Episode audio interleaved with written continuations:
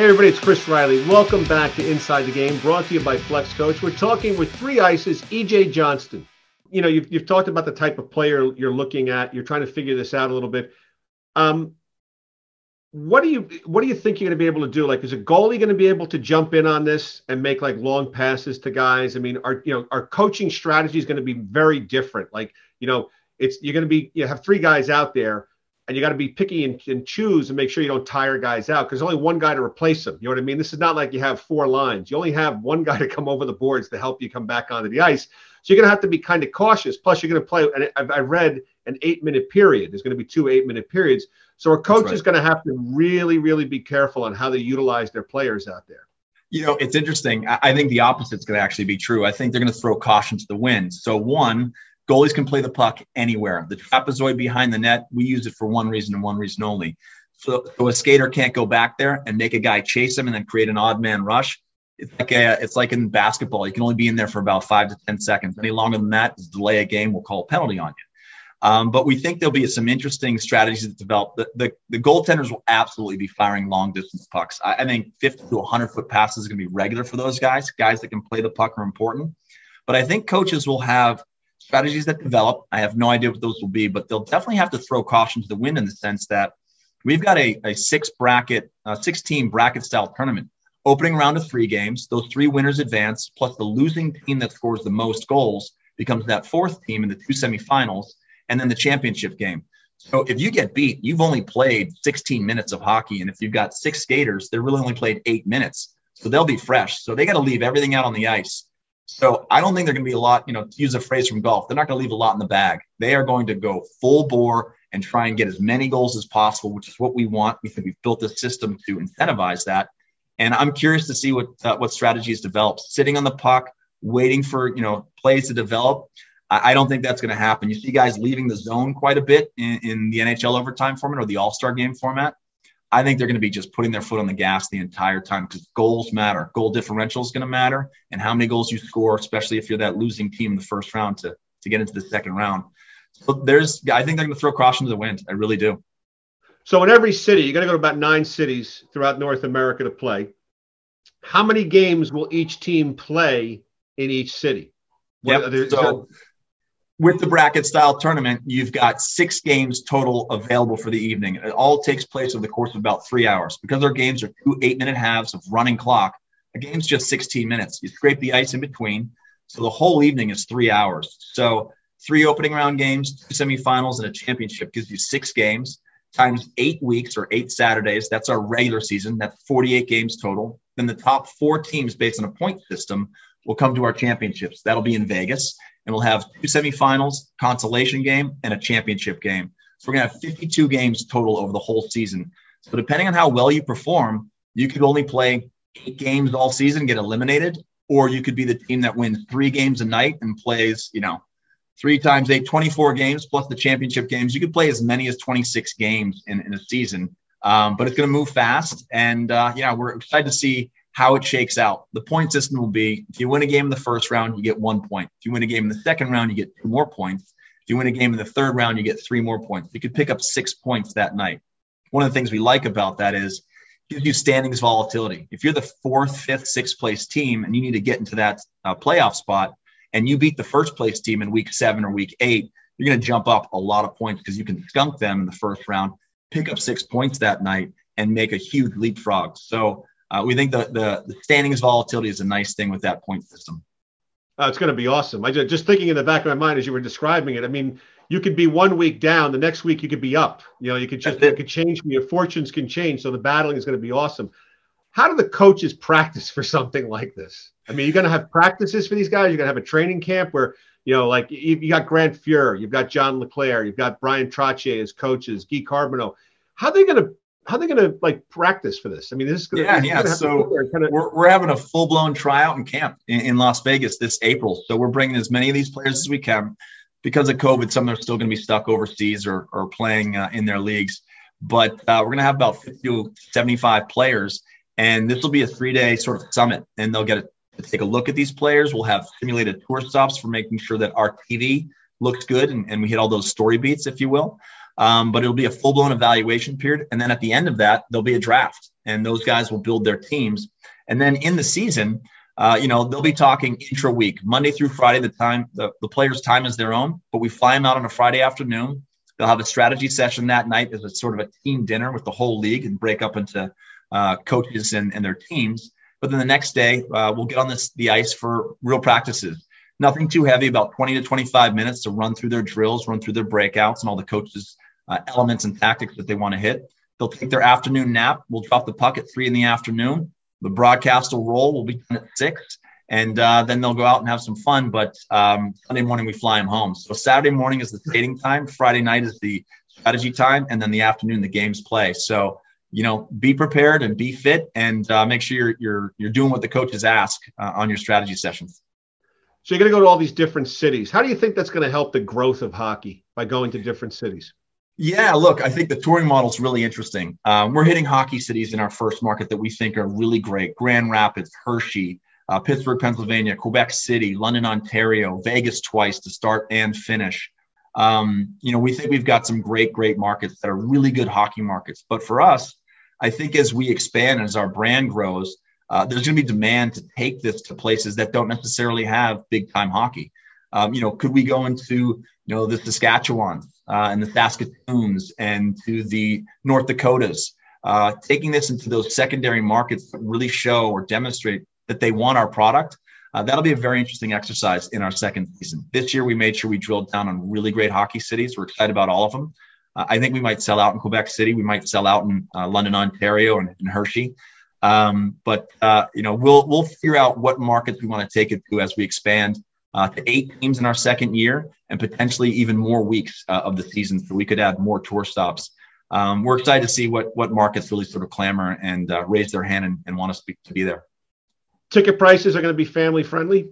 They are. So we'll be on the low end, probably around 25 to $30. On the high end, about 45 or so. We should be coming in right around 35, 36, $37. Um, we might have a few VIP premium experiences, but yeah, you could take a family of four uh, for a very affordable number. I mean, you know, going to the movies now is 18 $19 uh, for a ticket. So we're, we're pretty competitive. Um, but we think we're a high end uh, professional product, and we know that we'll have a great experience in the arenas, and we know that'll translate really well on television. We're to have a cameraman on the ice. We're to have virtual dasher boards uh, showcasing, you know, goals and information for the next week.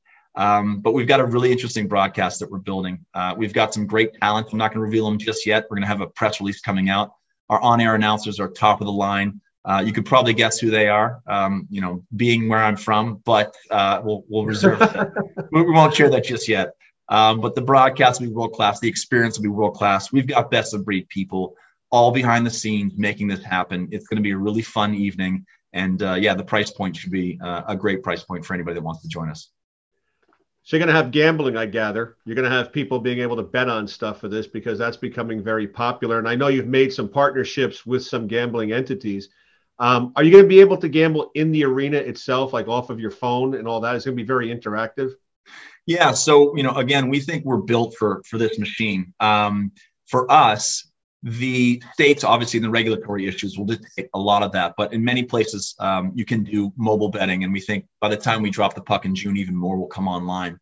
Uh, you'll probably end up in the states with about 40 to 45 states that will be full blown at some point within the next 12 to 18 months. So the plan is absolutely you should be able to be in the stands or at home watching the game, doing pregame betting or even real time betting. One of the things that we like about our game is there's no penalties. So if you, uh, excuse me, there's no power plays. If you commit a penalty, we're going to go straight to a penalty shot. So that's a great opportunity to bet on that uh, opportunity. You know, six games, 12 periods, uh, a lot of opportunity to see who's going to score the first goal, who's going to win, over unders, all that stuff. We've got our betting partners in place from a, a infrastructure standpoint to collect all that data, make it palatable for all the sports books out there. Uh, we'll need about a year to get some historical data so we know what you know prop bets would look like and over unders would look like but that's absolutely part of the equation. Um, we've got one partner in place now in canada uh, Bitcasino and uh, they're an online cryptocurrency. Um, so they're not necessarily a sports book different category actually but uh, that space is really really interesting. Um, but yeah we think the interactivity picking the three stars of the night uh, picking the seating for the championships uh, for our ninth week that's something that we want the fans to do. And eventually we'll have them helping pick our cities design our uniforms picking theme music for the, the, the teams when they come out. all that interactivity to have the fans touch our game in, in very different ways. Um, I, would like to actually throw up on the screen and, and on the app. You know, do you think that was a goal that the, the, the referees are reviewing at this point? See if what their votes are and actually get that in real time. Uh, the refs will ultimately decide it, but it'll be an interesting thing to see what the fans uh, would land on that. That's that's the kind of thing that the new technology is allowing us to do in real time, and we'll be there. I was going to ask you quickly though, how many refs are going to be on the ice to monitor all this? Yeah, so we only got two. You know, we okay. that because the game is so fast and there's not you know that many bodies out there. Basically, there'll be linesmen slash referees. So you have two in, in in our vision. They'll kind of go from one half of the ice to the goal and the other half of the ice to the goal and kind of just moving like this. Um, you know, for us, one of the things that I was really adamant about when we started this thing is no instant replay for the offsides call. I think it's one of the worst things in sports. Uh, soccer offsides, the, the VAR is a huge pain, and the the blue line review of offsides just not something we're going to be doing. So we're going to let them call it in real time. The only thing we're going to review is whether a goal was in or out. Um, but yeah, two referees. They'll be working hard. We're going to rotate, I think, three or four in a night to keep them fresh. Uh, but it should be uh, should be pretty great. We've got some excellent veterans that are overseeing our officiating, and we're going to be hiring all of those refs very soon. So are you going to be able to have offsides at all? I mean, is there going to be, are you going to play blue lines or just going to be yep. center red line? No, blue line. You know, we want to keep it as similar to the the game that you're seeing now. Uh, really, for us, some of the, the, the change innovations and the rules will be um, the goalies can play the puck anywhere. Uh, the clock doesn't the clock doesn't stop. You can uh, take the puck out of the net. The ref will count to ten. You'll clear clear the zone, and then boom, we restart. If it hits the netting above the glass. We'll actually, and if it comes back in clean, we'll play that cleanly. Uh, the power plays, we're not doing four on three. We're going straight to penalty shots. So we stop the clock only for injuries and penalty shots. Um, and we want to keep the game moving pretty quickly. So regular offsides, no instant replay on that. And uh, we'll just keep the game moving really, really fast. Uh, I think it's going to be like a rugby sevens tournament, just coming at you period after period, just more and more hockey coming at you. So we, we love the format that we've developed. You've signed deals with CBS Sports Network, the cable arm. You've also got ES, ESPN Plus International on board. Um, are the people at home going to be able to interact with the, the game as it's going on through like, you know, internet, computer, you know, cell phone device, you know, those people, they're going to be able to interact like the fan is in the, in the stands at the game. Yeah. So our goal is to create the, the closest experience we can get to being in the arena. Obviously, the arena is the best version of that, but the ability to sort of vote on things like goal of the night, save of the night, the three stars of the night, all that stuff will be able to take place on this. But yeah, we've got great broadcast partners that'll carry us around the planet. We'll be in 187 countries. So ESPN International uh, has us on, I think, 185 countries. And then you've got TSN and RDS in Canada for both English and French language. And then here in the States, we're on CBS uh, Sports Network for a regular season. And then the championships will be on CBS proper. So 120 million households will be uh, potentially able to watch our, our championships on CBS. We're excited about that. XFL so much came out of the XFL, the on-field camera, like you're going to have the on-ice camera. Um, do you think the NHL, American Hockey League, East Coast League will watch this to see how it goes? And do you think they'll sit there and say, huh, I never thought of that? Or you know what, maybe we should try this, or maybe we should look at this because look what they're doing with the three ice program. 100%. Uh, we'll be too big. I mean, we're, we're a global brand. We're, we're going to be the biggest hockey league besides the NHL from a broadcast footprint standpoint from day one. So uh, the world will be paying attention to us. I think they're rooting for us. We've had conversations with most of those people, and uh, and they're rooting for us. You know, people in the hockey world want more hockey. They think it's a good thing. We're additive, not competitive. Um, and yes, I, I, think they'll be borrowing things. The XFL had some great innovations. You know, 20 years ago, uh, that that camera you're talking about, the Skycam, I think was the uh, uh, in the XFL yeah. as well. The on-field and the Skycam, two things that came out of their broadcast. It's actually another Pittsburgh guy, a guy I went to high school with uh, is heavily involved in the XFL. So it's kind of uh, we have conversations behind the scenes about that. Right. So I, I, think yeah, it, very interesting high school that I went to. Um, but uh, the, uh, the, the the hockey will be paying attention to us for sure. Um, we are showcasing what we believe is the best part of hockey, and I think there'll be people taking notes.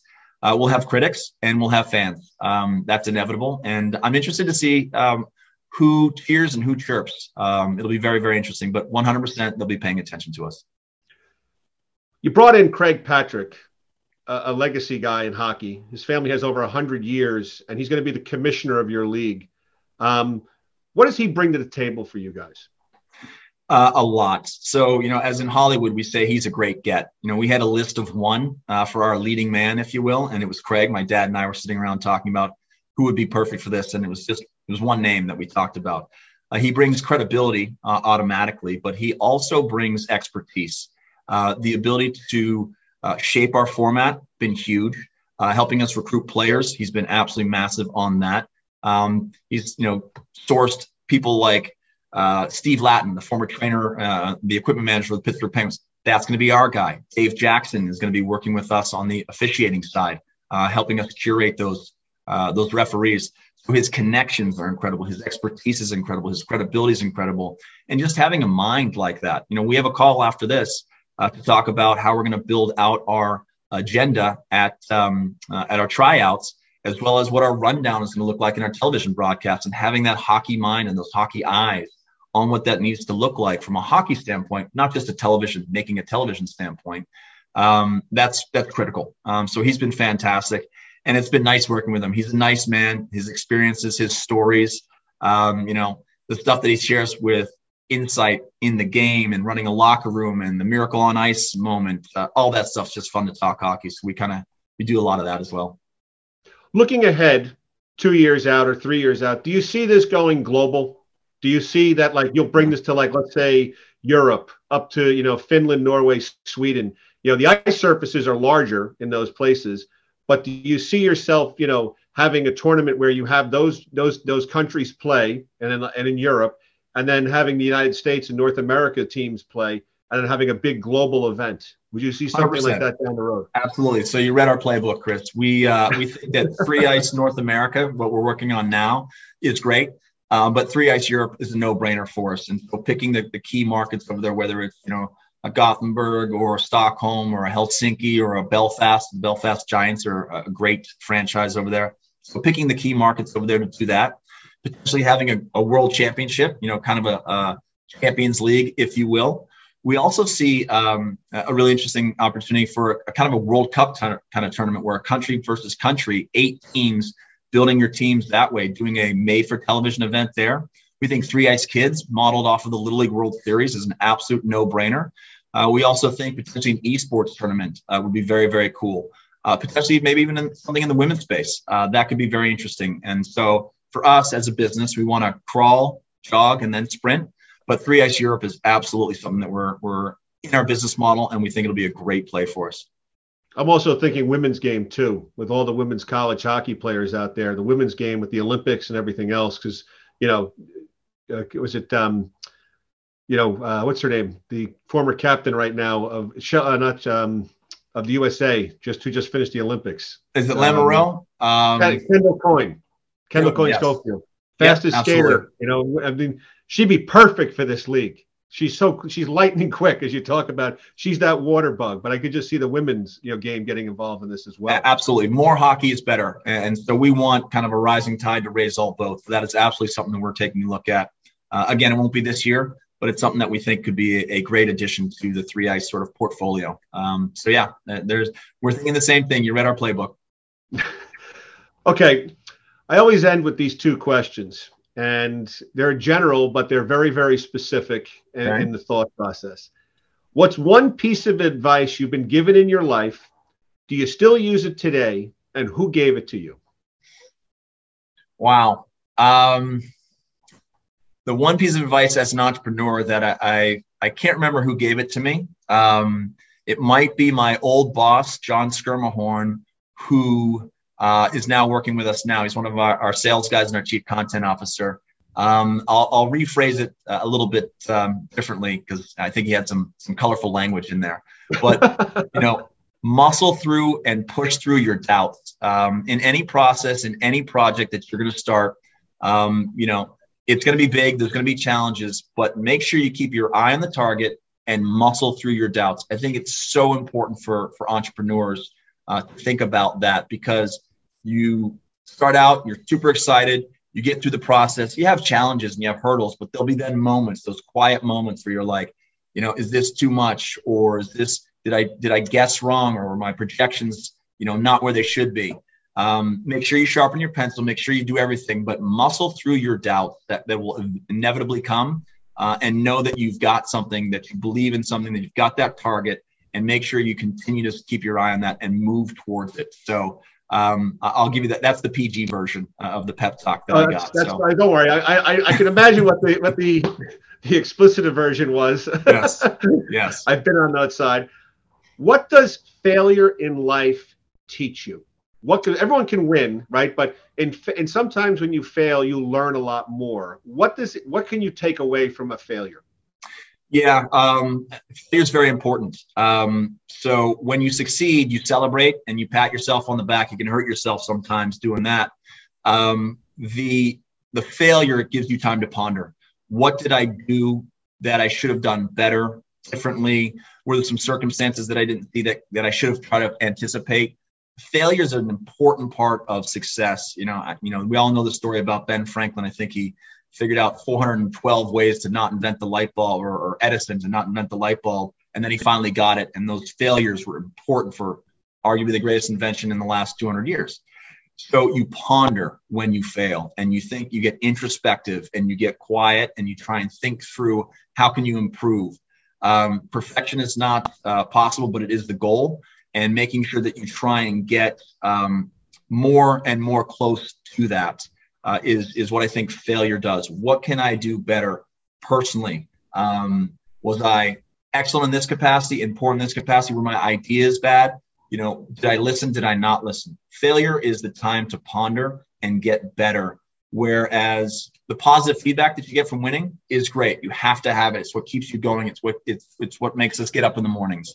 Um, but the failure time, as painful as it is, is extremely important to sort of internalize and try and improve on it if you can.